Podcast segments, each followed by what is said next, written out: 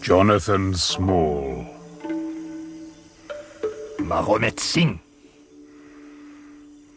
Abdullah Khan. Dost Akbar.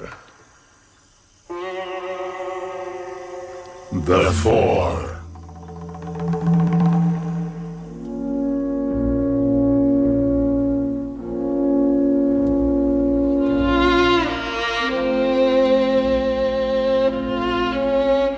The Sign of the Four by Sir Arthur Conan Doyle, dramatised in two parts by Bert Coules, with Clive Merrison as Sherlock Holmes and Michael Williams as Dr. John Watson. The Sign of the Four, Part 1, Timber Toe.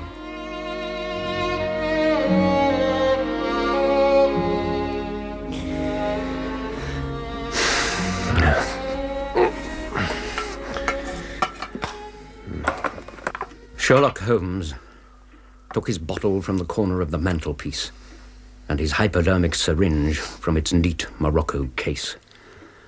With his long, white, nervous fingers, he adjusted the delicate needle and rolled back his left shirt cuff.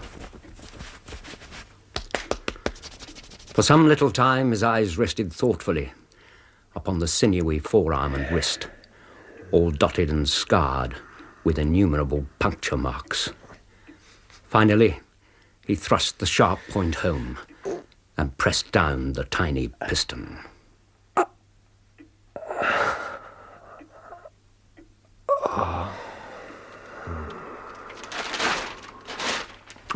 Which is it today? Morphine or cocaine? Cocaine. Seven percent solution. Would you care to try it? No, thank you. Ah, perhaps you're right, Watson. Uh, yes, I, I suppose its influence uh, is physically uh, a bad one. You suppose? If you have any doubts in the matter, I should be delighted to dispel them. I find it so stimulating and clarifying to the mind, however, that its, its, its secondary action is a matter of small moments. Small moment. It's a pathological and morbid process. It involves increased tissue change and leaves a permanent weakness. And you know what a black reaction comes on you afterwards. Ah. For God's sake, count the cost! My mind rebels at stagnation. You know, give me problems, give me work, give me the most abstruse cryptogram and the most intricate analysis, and I can dispense with artificial stimulants. oh, I crave for mental exaltation. and what do you present me with? This. A study in scarlet. Yes. Uh, uh, mm. Uh, Lucy was silent, but her blushing cheek and her bright, happy eyes showed only too clearly that her young heart was no longer her own. Romantic drivel! But the romance was there. I couldn't tamper with the facts. Uh, well, some fact should be suppressed. I can't believe that. The only point in the case which deserved mention was the analytical reasoning I used to unravel it. Oh, I see. Every line should have been about you. And you call yourself a scientific detective.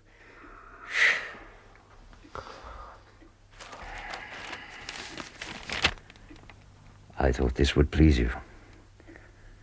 I'm sorry. I was mistaken. Roll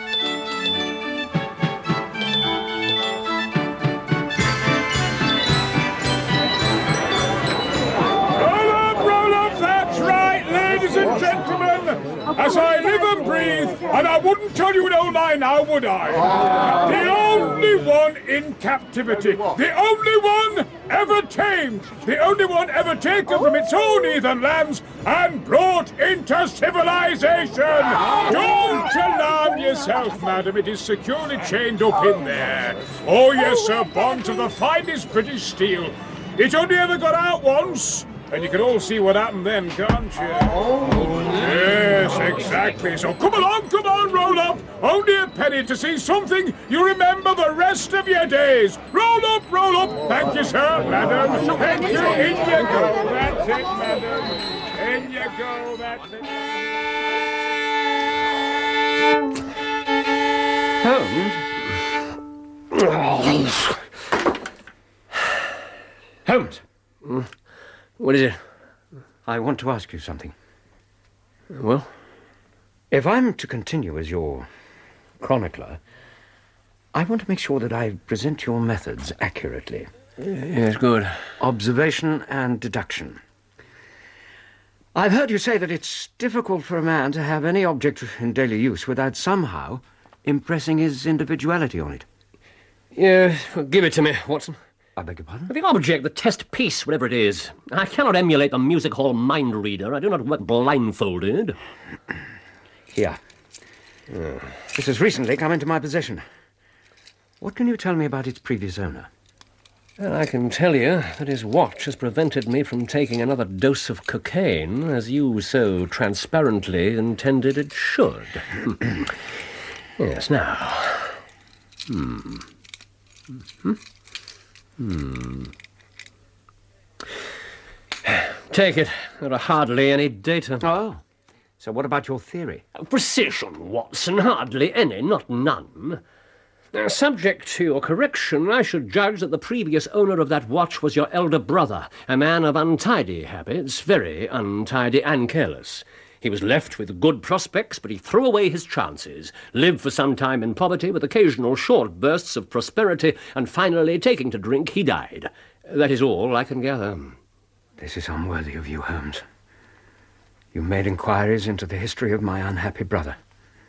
And now you pretend to have deduced the knowledge in some fanciful way. I didn't think you capable of descending to something like that. Oh, my dear Doctor, pray accept my apologies. Viewing the matter as an abstract problem, I never thought how personal and painful a thing it might be to you. I assure you that I never even knew you had a brother until you handed me that watch. Then how did you get those facts? You were correct in every particular. Well, the date of the watch is nearly 50 years back, and it carries the initials H.W. The W obviously suggests your own name. Your father has been dead many years, and jewellery usually descends to the eldest son. Uh, to deduce a brother is no major achievement. That the brother is no longer alive is strongly suggested by the simple fact that you are now in possession of his timepiece. And your insights as to his character? Well, look how the case is dented and scratched. Yes, it's marked all over. It's been kept in the same pocket as, as keys, coins, and other hard objects. It's no great feat to assume that only a careless man treats a fifty guinea watch in so cavalier a fashion. The poverty? Open it. And when a pawnbroker takes a watch, he scratches the number of the ticket on the inside of the case. Now, there are, are no less than four such numbers visible there. Hmm? Inference that your brother was often at low water. Huh? Secondary inference? And that he had occasional bouts of prosperity. Or he couldn't have redeemed the pledge. Exactly. And finally, if you look at the inner plate which contains the keyhole. Uh, here, here. Uh, use my lens. There are more scratches. Hundreds of them. Hmm, marks where the key has missed its target. You'll never see a drunkard's watch without them. Where's the mystery in all this? You're right. I'm sorry. I should have more faith in your powers. Yeah, what's the use of having powers when one has no field upon which to exert them? oh, look out there. Was ever such a dreary, dismal, unprofitable world? What could be more hopelessly prosaic and material? Crime is commonplace. Existence is commonplace, and no qualities except those which are commonplace have any function upon earth. But surely you...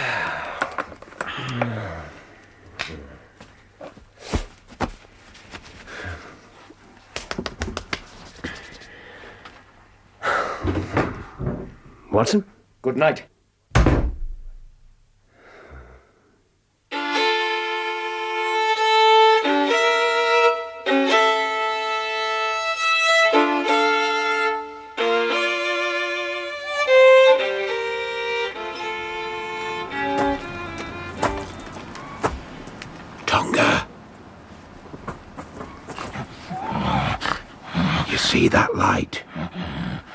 It is.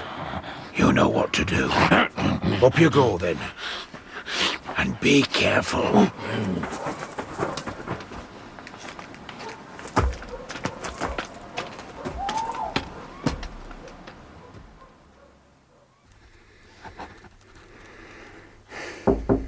Come in, Mrs. Hudson. Good news, sir. A client. Oh, thank heaven. A young lady, well dressed and rather reserved. I'll tell him. Please wait a moment or two, then show her up. Yes, Doctor. Let's hope he finds her problem interesting. Amen. Holmes? Holmes? A client? Holmes? I'm going to open this door. Very well. Oh, God. Holmes, there's a client here. A lady. Be out here in two minutes.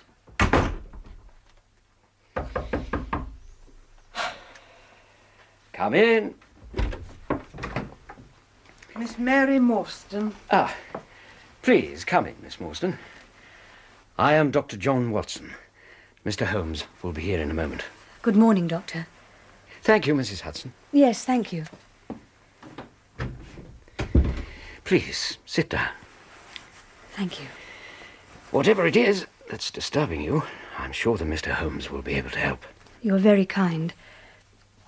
I've come here because you and Mr. Holmes once acted for my employer, Mrs. Cecil Forrester, Mrs. Forrester. of Lower Camberwell. She was much impressed by your kindness and skill. It was a very simple case. Miss Mary Morstan. Mr. Sherlock Holmes. An exceedingly simple affair. She did not think so. Well, Nonetheless. Well, at least you cannot say the same of my problem. Please continue, Miss Morstan. Briefly, the facts are these. My father was an officer in the 34th Bombay Infantry. Ah. Dr. Watson? The doctor has also served in India. Oh. Yes. Pray continue. My mother died when I was a child, and I was sent home to England to live. I was placed in a boarding establishment in Edinburgh, and I remained there until I was 17.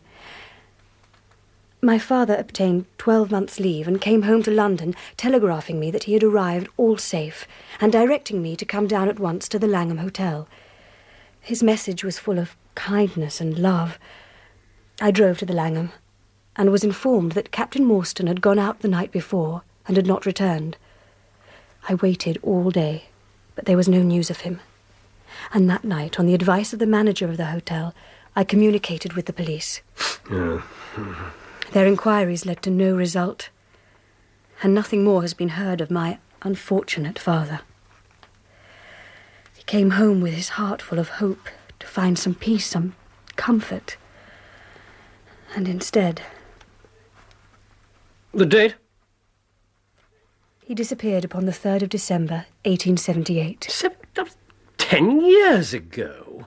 But What happened to his luggage? It had remained at his hotel. There was nothing in it to suggest a clue. Clothes and books and a number of curiosities from the Andaman Islands. Mm-hmm. Was that his posting? He was one of the officers in charge there. It's a penal colony, Holmes. Hmm. Terrible place by all accounts. So Papa used to say in his letters. Uh, well, had your father any friends in town? Only one that I know of, Major Sholto, a fellow officer from the penal colony. The Major had retired some little time before and lived at Upper Norwood. I communicated with him, of course. But he didn't even know that my father was in England. A singular case, eh, Holmes? I haven't yet described to you the most singular part. Well, then pray do so.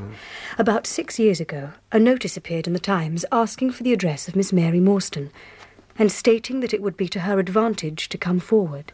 Oh, indeed. Um, do you happen to recall the precise date? The 4th of May, 1882. Here is the cutting. Oh, very good. Thank you. By that date, I'd entered the family of Mrs. Cecil Forrester in the post of governess. On her advice, I published my address in the newspaper. Hmm? With what result? The very same day, this box arrived in the post. Ah, may I? Thank you. Good heavens. My reaction exactly. I don't believe I've seen a more lustrous pearl. Or a larger. It's beautiful. Since then, every year upon the same date. Well, you can see for yourself. That's fascinating. I took them to an expert. They are exactly matched. And of some considerable value. Yes. Yes, but it is not this which brings you to me, Miss Morstan. Something else has occurred. Hmm? Something rather more disquieting than anonymous gifts. You are correct, Mr. Holmes. This morning I received this letter. Perhaps you will read it for yourself. Thank you. Oh, uh, the envelope, too, please. Thank you. Yes, postmark London Southwest, July the 7th. Hmm. hmm Man's thumb mark on corner, probably postman. Yeah, best quality paper. Envelopes at sixpence a packet. This particular man and his stationery. Hmm. Ah. Watson. No address. Be at the third pillar from the left outside the Lyceum Theatre tonight at seven o'clock. If you are distrustful, bring two friends. You are a wronged woman and shall have justice. Do not bring police. Your unknown friend. Hmm. The same hand as the address on the pearl box. Well, this is a very pretty little mystery. Well, what do you intend to do, Miss Morstan? Well, that is exactly what I came to ask you. I shall be guided by your advice. And Mr. Holmes, of course. Oh, we shall certainly go, Miss Morstan. You and I. ah, but your correspondent says two friends, does he not? He does. Hmm, well then, let me think. Uh, you and I, and. Uh, why, Dr. Watson is the very man. He and I have worked together before. Oh, Dr. Watson, would you come? I shall be proud and happy if I can be of any service. You are both very kind. If I'm here at six, it will do, I suppose. Well, you must not be late, later. Goodbye, Miss Morstan. Until six, then. Please try to set your mind at rest. I shall. Thank you, Dr. Watson. Au revoir, Miss Morstan. Au revoir. Hmm, what a very attractive woman. Is she? Uh, I did not observe. You really are an automaton, a calculating machine. Watson. Something positively inhuman about you at times. Keep that thing away from me. Watch your mouth, Smith. All right, Tonga. He doesn't like you, Smith, and no more do I. I should be charging you double. You've been well enough paid. Will she be ready? How many times she'll be ready? And you'll keep her out of sight till then. Do you think I'm some kind of fool? Keep it away!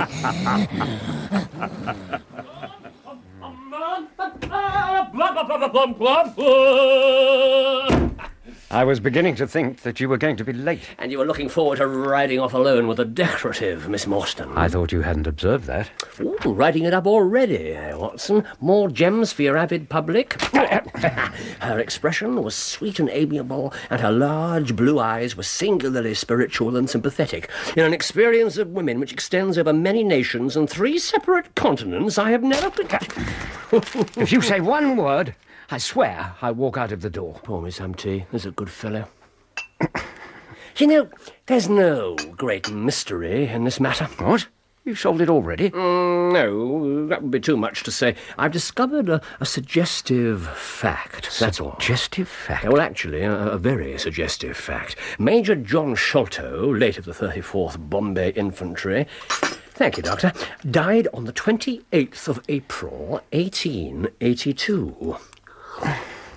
I may be very obtuse, Holmes, but I fail to see. No. No, wait a minute. Uh, Miss Morstan received her first pearl at the beginning of May that same year. Within a week of the death of her father's only friend in England.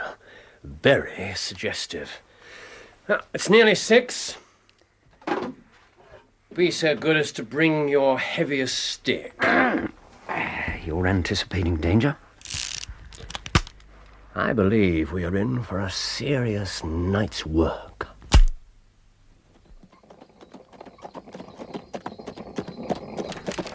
I have something else to show you, gentlemen. This is a paper which I found in Papa's things. I've always assumed that it was just another souvenir. But since it is a little out of the ordinary, I thought you might wish to see it. You certainly are a model clad. And this is paper of native Indian manufacture. It has at some time been pinned to a board. Your father evidently held it to be of some importance, for it's been kept carefully in a pocketbook. Yes, that's where I found it. Yeah, one side as clean as the other, drawn in pencil but almost faded. When I first saw it, I thought it was a pattern.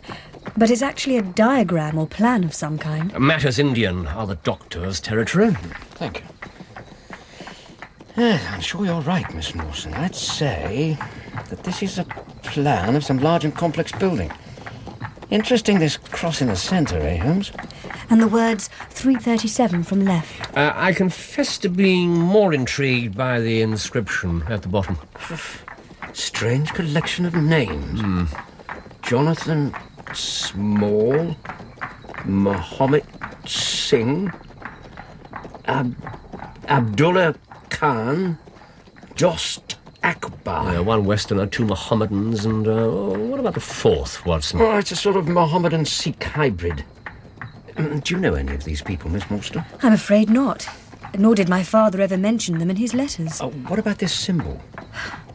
I've never seen anything like it anywhere else. Hmm, nor have I. Four crosses in a line with their arms touching. And written through them. The sign of the four.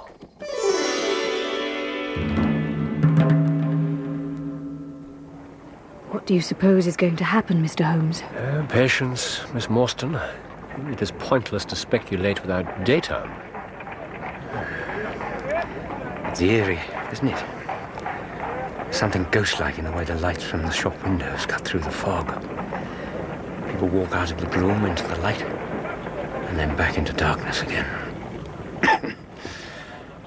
it's a microcosm of all human life. Oh, Watson, you're an incurable romantic.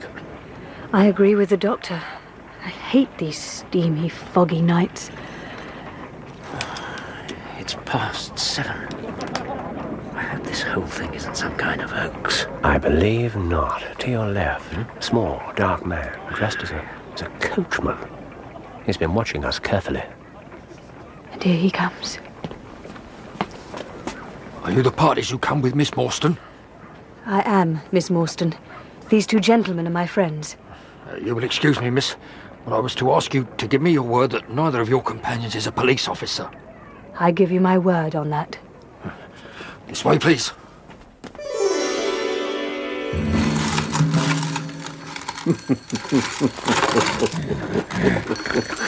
Look at it, Tonga. Look at it.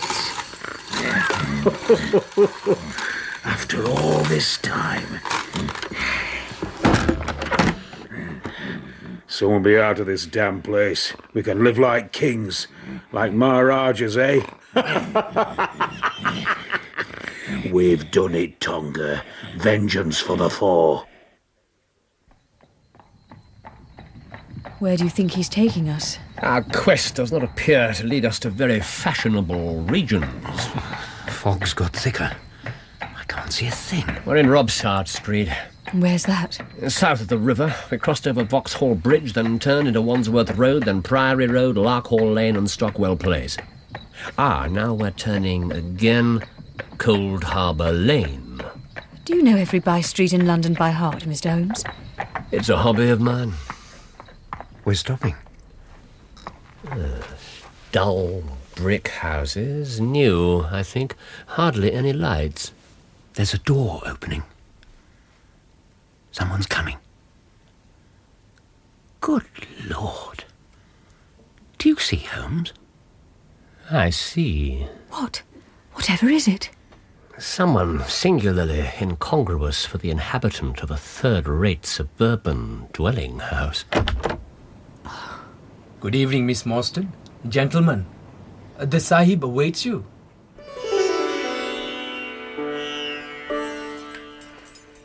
Your servant, Miss Morstan. Your servant. Uh, your servant, gentlemen.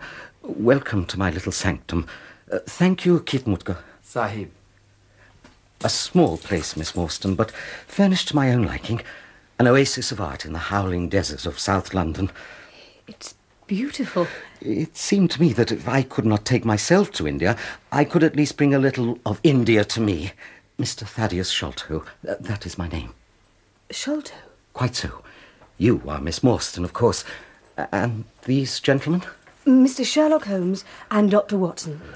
A doctor, eh? Have you your stethoscope? I have grave doubts as to my mitral valve. Might I ask you, would you have the kindness... Mr. Sholto, this is hardly the time. Perhaps not, perhaps not.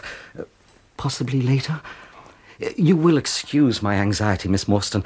I'm a great sufferer, and the heart is so vulnerable. Mr. Sholto, why did you not simply ask Miss Morstan to come directly to this address? Hmm? Why all the secrecy? Because I feared she might bring unpleasant people with her. I am a man of retiring and refined taste.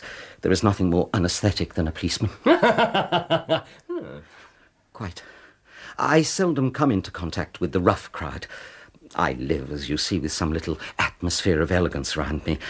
I may call myself a patron of the arts. It is my weakness. Th- That landscape is a genuine Corot. Mm, you will excuse me, Mr. Sholto, but I am here at your request to learn something which you desire to tell me. It is very late, and I should desire the interview be as short as possible. At the best, it must take some time, for we shall certainly have to go to Norwood. To Norwood? To see Brother Bartholomew. He is very angry with me for taking the course which I thought right. I had quite high words with him last night. If we are to go to Norwood, it would perhaps be as well to start at once. Oh, no, uh, that would hardly do. I don't know what he would say if I brought you to him in that sudden way. No, I must prepare you first. Oh, yes. Then pray do so. Yes, yes, of course. Uh, Miss Morstan, I trust you have no objection to the balsamic odour of Eastern tobacco smoke? Oh, thank you. I am a little nervous and I find my hookah an invaluable sedative.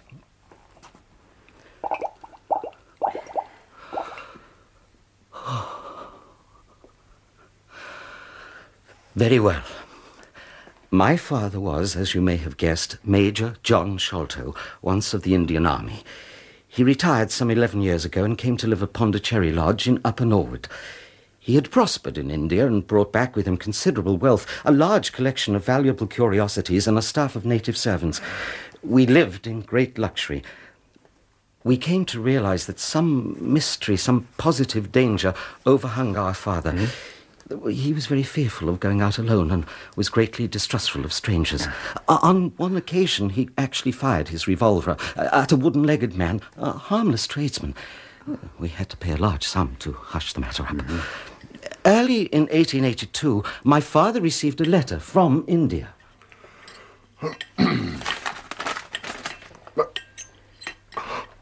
My God! What is it, Father? Bad news? Father! He had suffered for years from an enlarged spleen. But after this attack, he grew rapidly worse. And from that day, he sickened to his death. What was in the letter? I do not know. Mr. Sholto. Truly. At the moment of the attack, we were too occupied to read it. And afterward, my father ordered it destroyed. Please carry on, Mr. Sholto. Yes. After a few months, my brother and I were informed that my father was beyond all hope and that he wished to make a last communication to us. Bartholomew, Thaddeus, We are here, Father. I have only one thing which weighs on my mind at this supreme moment. Something I have never told you. When we were in India together, my friend, Captain Morstan, and I came into possession of a considerable treasure. Treasure? I have brought it back with me here to England. Here. You brought it to this house. Bartholomew. Yes, When Morstan returned home, he came straight here to claim his share. We had a difference of opinion and exchanged heated words. Morstan's heart was weak, and his anger was too great for it to bear. He died. Father. Are you all right, Miss Morstan? Yes. Yes, Doctor. I knew in my heart that he was dead. I can give you every information. And what is more, I can do you justice. And will too, whatever Brother Bartholomew you may say. Never mind your information. Why was this not reported to the authorities? I cannot say. Mr. Sholto, what was the nature of this difference of opinion? My father did not tell us. Ah, what became of Major Morstan's body? I do not know. Your father, sir, behaved in an appalling fashion. Yes, yes, I'm afraid he did. Perhaps if I had been there. But Brother Bartholomew and I were away at university. Did Major Sholto tell you anything more about my father? By this time he was extremely weak. He spoke only of you.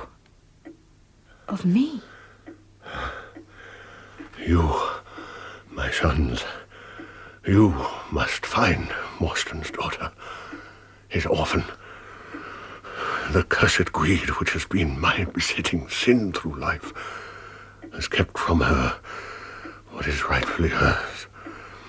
Half, at least, of the treasure belongs to that girl. Thaddeus, give me that case. Yes, Father. Show me that. No. I, I got that necklace out with the design of sending it to her. But I could not bear to part with it. These pearls must be worth a fortune. Uh, it is not one thousandth part of the whole. Swear to me that Morstan's daughter will have her fair share. I swear. Where is this treasure? It has lain hidden all these years. No one else must know. Put your ears down to my mouth. The treasure. Father. Keep him out! Why? For God's sake! Keep him out! No! Ah! Ah! We both stared round at the window. A face was looking in at us, out of the darkness. It was a bearded face, deathly pale with wild, cruel eyes, and an expression of concentrated malevolence. My brother and I rushed to the window, but the man was gone. When we returned to my father, his head had dropped and his pulse had ceased to beat. We searched the garden but found no sign of the intruder, save that under the window a single footmark was visible in the flower bed. But in the morning,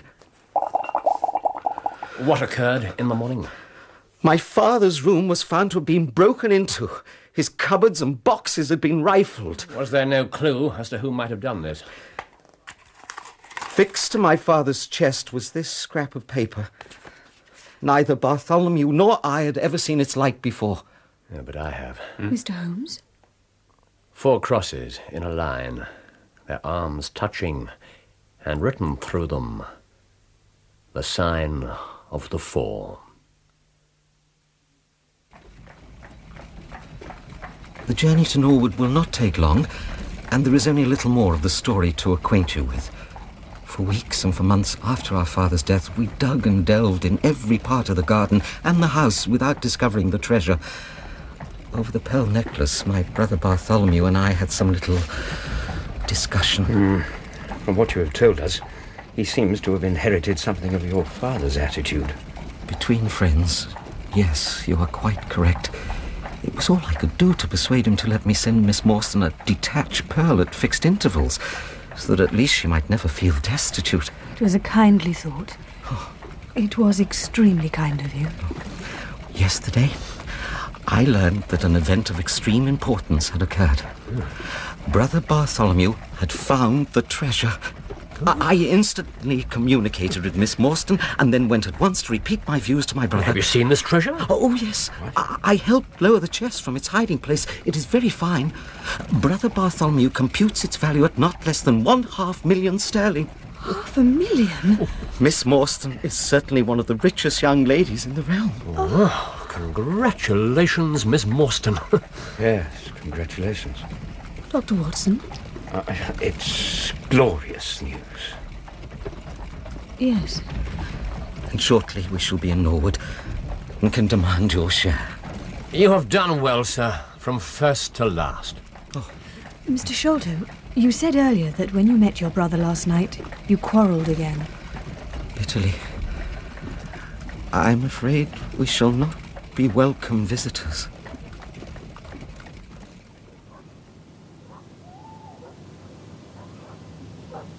What a desolate place. Yes. This garden must have been lovely once. It looks as though all the moles in England have been let loose in it. The traces of the treasure seekers. You must remember that we were six years looking for it. Uh, come along. We are expected. Dr. Watson? What is it, Miss Morstan? Oh, nothing. Forgive me. You're trembling. This place.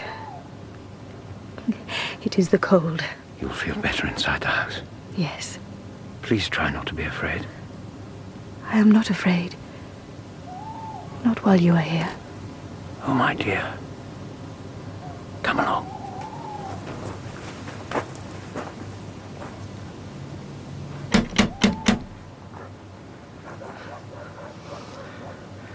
Where are the servants? Try again. Someone's coming.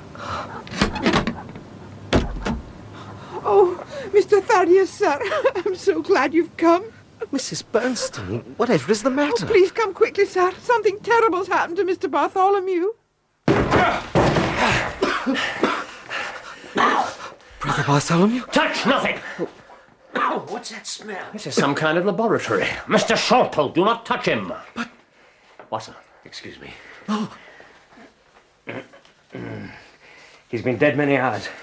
why is he all twisted? Look at his face. What's this paper? Holmes? Yes, I see it.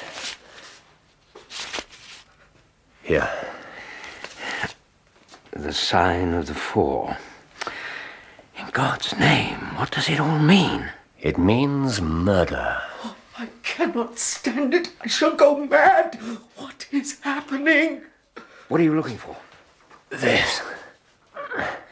Looks like a thorn. It is a thorn. Uh, be careful. It's poisoned. Things grow darker instead of clearer. Oh, on the contrary. Things clear every instant. Oh, Now, what is it now? The treasure is gone.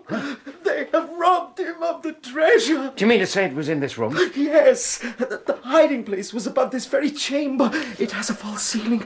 See, uh, there is the hole through which I helped Bartholomew lower the chest last night. I was the last person to see him. I heard him lock this door as I went downstairs. What time was that? It was ten o'clock. Uh, now he is dead, and the police will be called in, and I shall be suspected. I know that I shall go mad. You have no reason for fear, Mr. Sholto. No reason for fear. Take my advice. Go down to the local station and report the matter to the police. Offer to assist them in every way. We shall wait here until your return. Yes, yes. I, I shall do as you say. I, I am innocent. They will see that I am innocent. I have nothing to fear. Has he gone? Yes. Isn't this splendid?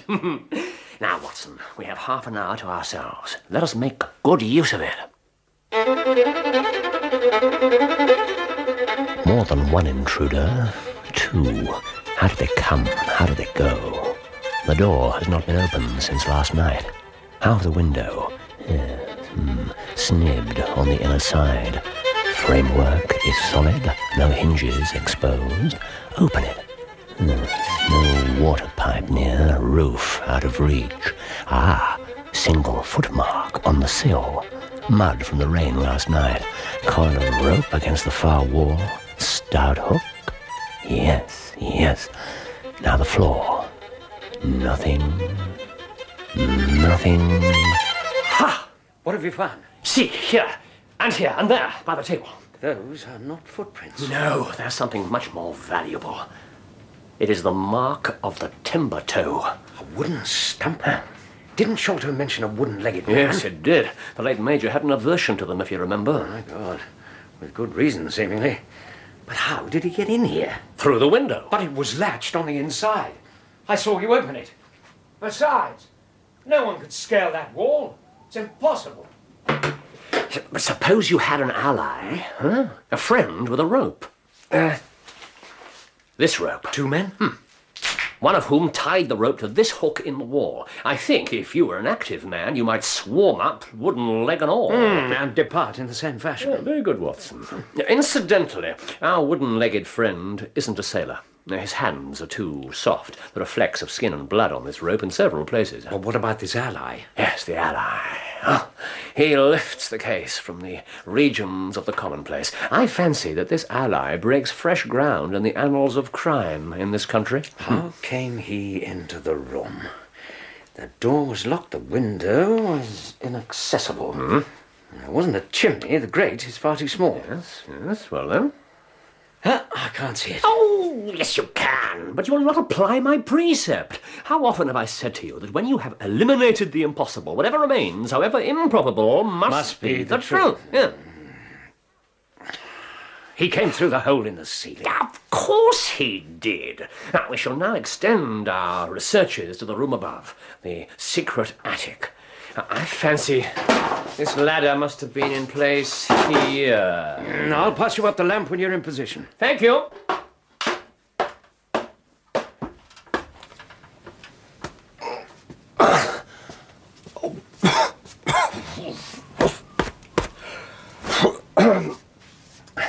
Bring the lamp up. Careful, it's filthy.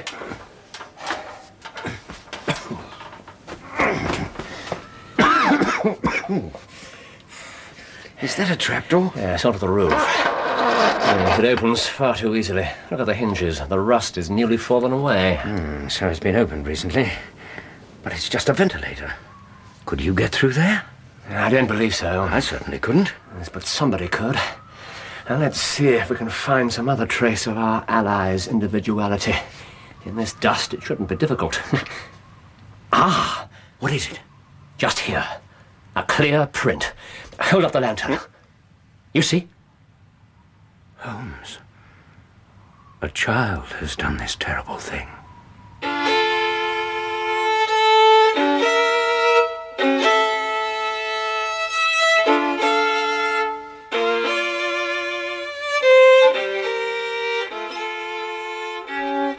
Right. I want one of you at the top of the stairs and one outside the room. If Sholto confesses, I want to hear about it. Straight away. Now, here's a business. Here's a pretty business. Hello? Who are you two? I think you must recollect me, Inspector Athelney Jones. Why, of course I do. It's Mr. Sherlock Holmes, the theorist. I'll never forget how you lectured us all on inferences and effects in the Bishopsgate jewel case. Mm. Well, it's true you set us on the right track, but you'll own now that it was more by good luck than good guidance. It was a piece of very simple reasoning. Oh, come now, come, come, come. Never be ashamed to own up. But what is all this? The bad business. Stern facts here. No room for theories. Lucky I happened to be at the station when the message arrived. And who are you? Dr. John Watson. Oh, a medical man, are you? Mm-hmm. Well, what do you think he died of? This is hardly a case for us to theorize over. No, no. Still, we can't deny that you hit the nail on the head uh, sometimes. Door locked, I understand. Jewels missing. Uh, well, how was the window? Uh, Fastened, but there are marks on the sill. Well, if it was fastened, the marks have nothing to do with the matter. Common sense. Hmm. Now, I have a theory. These flashes come upon me at times. Uh, what do you think of this? Sholto was on his own confession with his brother last night. The brother died in a fit, on which Sholto walked off with the treasure. How's that? And then the dead man, very considerately, got up and locked the door from the inside. Oh, yeah, yeah. Well, there is a flaw there, but Oh, I'm weaving my web around Thaddeus Sholto. The net begins to close. You are not quite in possession of all the facts yet. No? No. This thorn, Uh-huh. Well, let me examine it. which I firmly believe to be poisoned, Well, yes, well, uh, better wait for the police doctor. was in the dead man's neck. You don't say. Well, uh, you put it down uh, somewhere safe, um, over there. And this paper, inscribed, as you see it, was on the table. Yes. It's, it's perfectly harmless. The sign of the four. How does that all fit into your theory? Confirms it in every aspect. What? Oh, yes, oh, yes. Um, Constable, uh, bring up Mr. Sholto. Yes, Doctor, this is the very proof I need. The house is full of curiosities. Who better to leave these things than the man who used to live here? The only question is, how did he depart? Now. Now. I. Jones? Well, what is it? More reasoning? Uh, the solution to this problem is over your head. Now then, Mr. Holmes, there's no need for you. Oh. yes, there's a hole in the ceiling. Oh, well done, Inspector. And a ladder. In here, in here, Constable. Right there. Oh, I tell you, Constable, I had nothing to do with it, Inspector. Mr. Sholto, it is my duty to inform you that anything which you may say will be used against you. No, I arrest you in the Queen's name as being concerned in the death of your brother. Didn't I tell you, Mr. Holmes, Dr. And Watson? don't trouble yourself, Mr. Sholto. I think that I can engage to clear you of this charge. Don't promise too much, Mr. Theory. Not only will I clear him, Mr. Jones, but I will make you a free present of the name and description of one of the two people who were in this room last night. His name, I have every reason to believe, is Jonathan Small. He's poorly educated, active, with his right leg off below the knee and wearing a wooden stump. He's middle aged and has probably been a convict. There's a good deal of skin missing from the palms of his hands. The other person. Oh, yes, oh, yes, the other person. is a rather curious individual. Take him away, Constable. No, pity. Come along now, Please, sir. I had nothing Don't to do make with it. any trouble this way. Come on. Well, I've got my man. Good night to you, gentlemen. Good morning to you, Inspector. Huh? Ah. That man is a fool. Oh, he has occasional glimmerings of reason. And you remember the old French philosopher there are no fools so troublesome as those that have a little wit. Very little in his case, I'd have thought. Good old Watson. Holmes, how could you describe this wooden legged man with such confidence? And what evidence is there to link him to the Jonathan Small whose name appears on that old map? Simplicity itself. Uh, you'll recall the care with which Captain Morstan preserved that map. A link to the treasure is highly probable, particularly in view of the cross and other directions. Indications as to its original hiding place. Clearly, the four men who signed the document were also involved in the whole business. And of the four names, only one could possibly fit the dramatic face at the window that so hastened the late Major's demise. Why only one? Friend Thaddeus described the face as deathly pale. There was one Western name and three Indian. Who else mm, could it have been? This is mere speculation. Oh, on the contrary. It's the only hypothesis which covers the facts. Major Sholto was living in fear. On at least one occasion, he attacked a one legged man, a white man, mark you. It's no great feat to put these facts together with Sholto's old command of a convict guard and come up with the ex prisoner, Jonathan Small. But what sort of a monster is this Small? Using a child as an accomplice? Not a child, Watson. Not a child, but that footprint was tiny. And when you couple that with great agility and poisoned darts, Good God! A savage. a savage. It's incredible. Holmes, there may still be danger. It's not right that Miss Morstan should remain in this house. Our pair have flown. Hmm, Nothing remains for them here. There's no danger now. Oh, good. But even so, I agree. You must escort her home. with pleasure. She lives in Camberwell, so it's not far. You're not accompanying us? What, do you wish me to do so? I believe I can manage on my own. Oh, I'm I'm certain of it. No, no, no, no. I'll, I'll wait here and have a word with the servants. Hmm.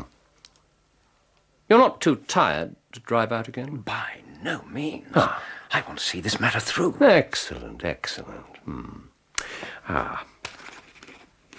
And we've had a stroke of luck.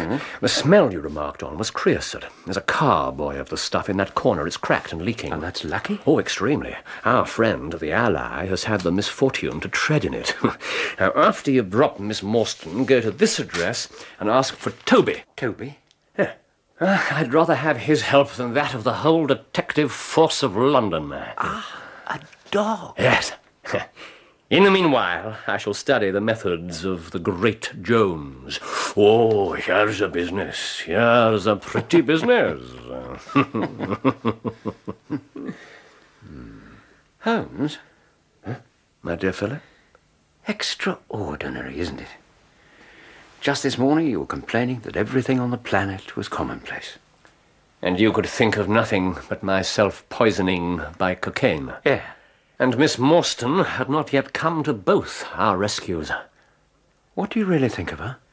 Uh, Watson, a client to me is a mere unit, a factor in a problem. Hmm. I think, my friend, that she is one of the most charming and capable young ladies I have ever met. And one of the wealthiest. Hmm. Take her home, Watson.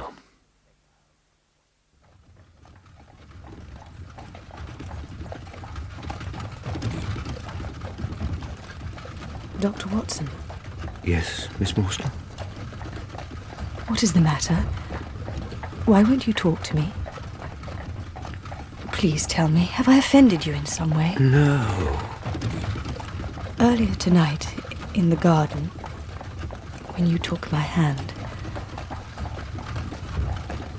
It is forward of me to speak this way, I know it, but I thought. I should not have done it. Forgive me. Forgive you? What are you saying? I had no right. No right. If you had not done it, if you had not been there, I should have fled from that terrible house. It was your presence that gave me strength. What is there to forgive? Miss Morstan, Yes? I'll... I'm sorry. I can't explain. You must not ask me to.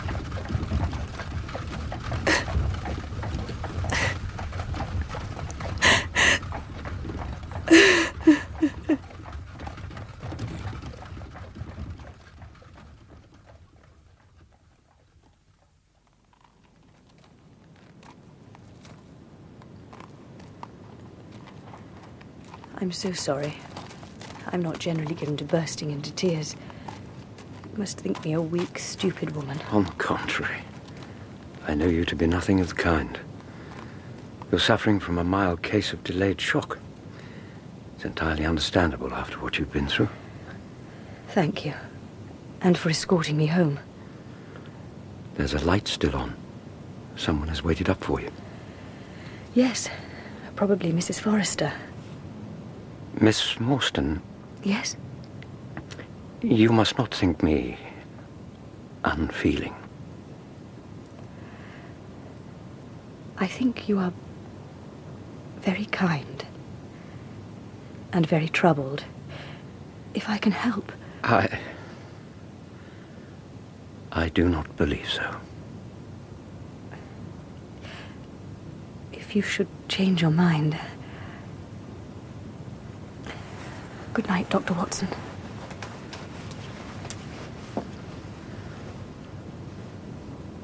Good night.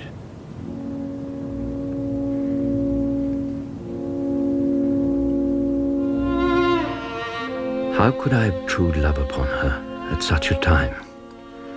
She was tired and vulnerable, shaken in mind and nerve. And worse still, she was rich.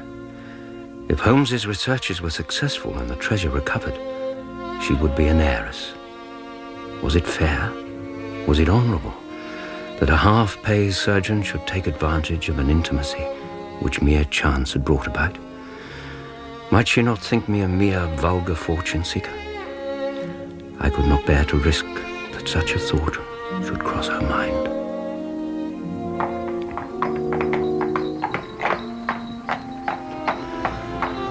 I stole a glance back, and in my mind I still seem to see that picture. The graceful figure on the step, the half-open door, the hall light shining through stained glass, the barometer, and the bright stair rods. It was soothing to catch even that passing glimpse of a tranquil English home in the midst of the wild, dark business which had absorbed us. Carriage turned corner, and it was gone. We rattled away through the silent, gaslit streets.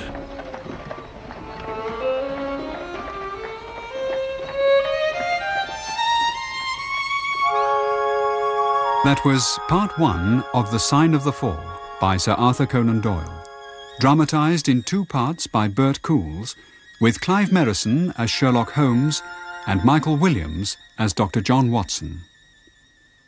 Jonathan Small was played by Brian Blessed, Mary Morstan by Moir Leslie, Thaddeus Sholto by Richard Tate, and Inspector Jones by Sean Probert.